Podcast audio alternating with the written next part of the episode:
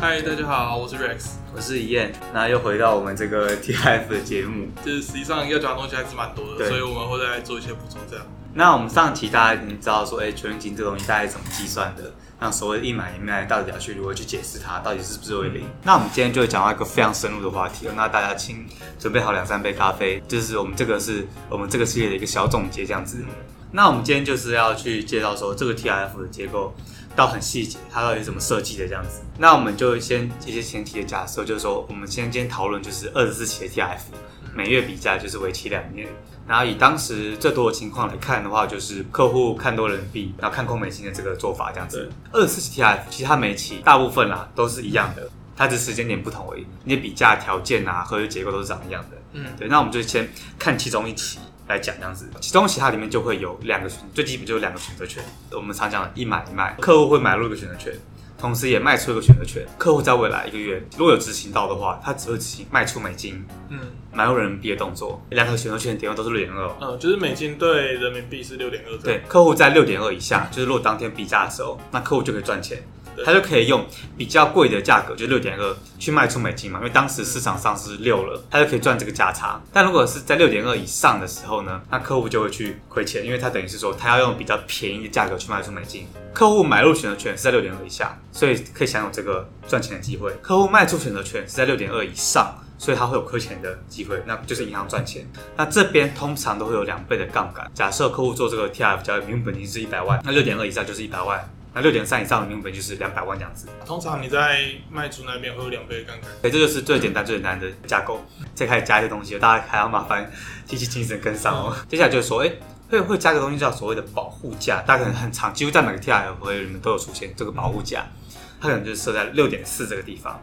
什么意思呢？保护价其实就是我们讲的 EKI。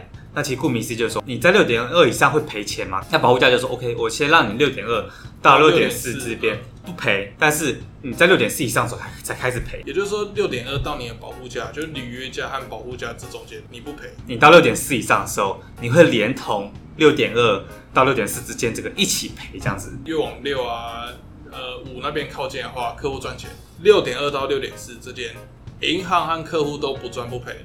但是，一旦他碰到六点四那个点，客户要赔，而且是两倍杠杆。而且是从六点二开始赔，他就是稍稍微把风险就是往后摆一点点，嗯、就它容错率给你稍微大一点点，但是它同时把杠杆加了上去。哎、欸，这其实某种程度上对客户是有一点利的嘛，对不对？嗯、因为你想想说，哎、欸，万一到时候真的是在六点三的时候比价，哎、欸，那我真的是也是没事啦。对，原本是要赔，但是现在没事，这、嗯、就是对客户有点利。所以说这个选择权对客户来说，哎、欸，他可能的那个价格就会降降低一点。合约中会有很多对客户有利或不利的条件，他们就放相互的抵消，嗯、那最后算出来这两两个权的权的权利金用模型算出来的，还有就这个价格，就是我们讲的合理价格。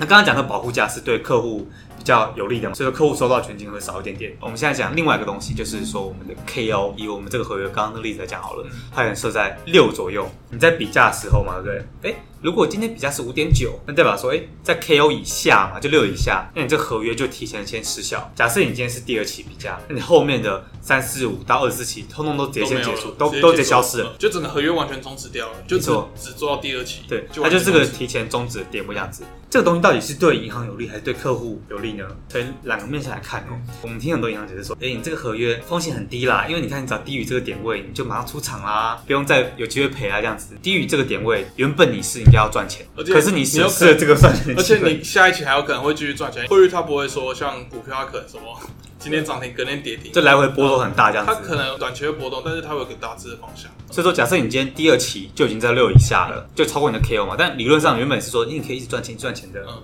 但是你诶，它直接出场了，你后面二十几都不用赚了。对，你都你赚钱机会是完全消失掉。大家其实可以想一下，五点九它是离六点二比较近，对吧？但它离六点四很远，也就是说它你你损失的机会比较小，但你继续赚钱机会比较大。但是你因为已经碰到那个点，你之后的机会赚钱的机会就全部都消失了。这个一定还是要去经过模型来计算，因为我们会考虑说那个点位之间 KO 啊、K EKI 还有当天的汇率的之间的距离，然后再去判断说，哎，用模型算出来这个 KO 到底是对客户有利还是对银行有利？给大家总结一下，就是说目前我们就这几个点位，就是 K 就是我们的履约价，刚刚讲的六点二，就是到时候是以多少的那个价格来交割的。再来是第二个我们讲到的 KI。就是保护价六点四，履约价到 KI 之间中间是不会有任何的损失的。对，但是在 KI 以上会累积起来爆发这样子。最后一个第三个就是 KO，痛触到的话，合约就提前先结束掉。那 KO 这个点位通常来说，我们认为会说它其实是更保护银行的，因为它等于是让银行不会损失那么多。至于所谓的让客户提前出场这个，就要看整个合约的考量这样子。那大家对这集如果没有意见的话，那我们再进行我们最后一个环节，就是大家很常看到的累积项目，在这二十四题比价中嘛。一定是有输有赢，到底有没有终止的条件呢？比如说，哎、欸，我赚到多少就结束，或我赔到多少就结束，一个上限。嗯，有的通常会有两种方式，就是说累积损失的上限跟累积获利的上限。假设名目本金是五十万好了，那通常那个的累积损失上限就是四百多万，它等于是说你把你的本金都赔光了啦，那它才会出场。那至于累积获利，就是说客户赚钱出场，比如说几几万块啊，或者是就是它其实是没有多少，你就你就出场了。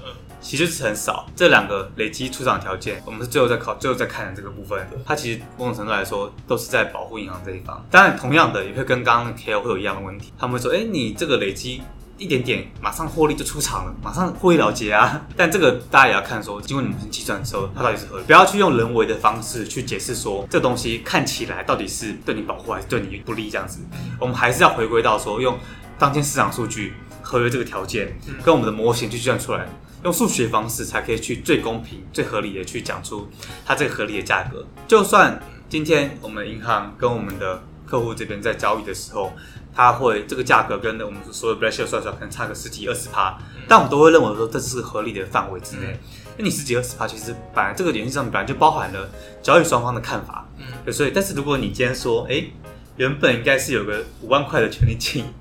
但是你跟他说，哎，没有哦，是零哦，这样子，这对我们来说是一个比较蛮不可思议的事情，这样子。那我们 TIF 系列到这边就是已经跟大家解释了所有的我们权利金，但我们合约当时的时空背景和交易条件等等。节目有任何问题，还帮大家可以，哎，可以多看几次，或者直接来联系我们，可以给更多的协助，这样子。我们的初衷是还是希望说，大家可以对自己。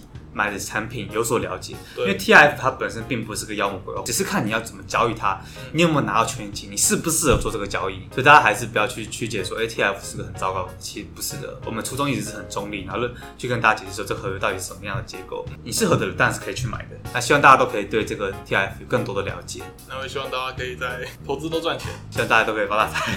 对，发大财。好，那今天节目就到这边，谢谢大家，拜拜。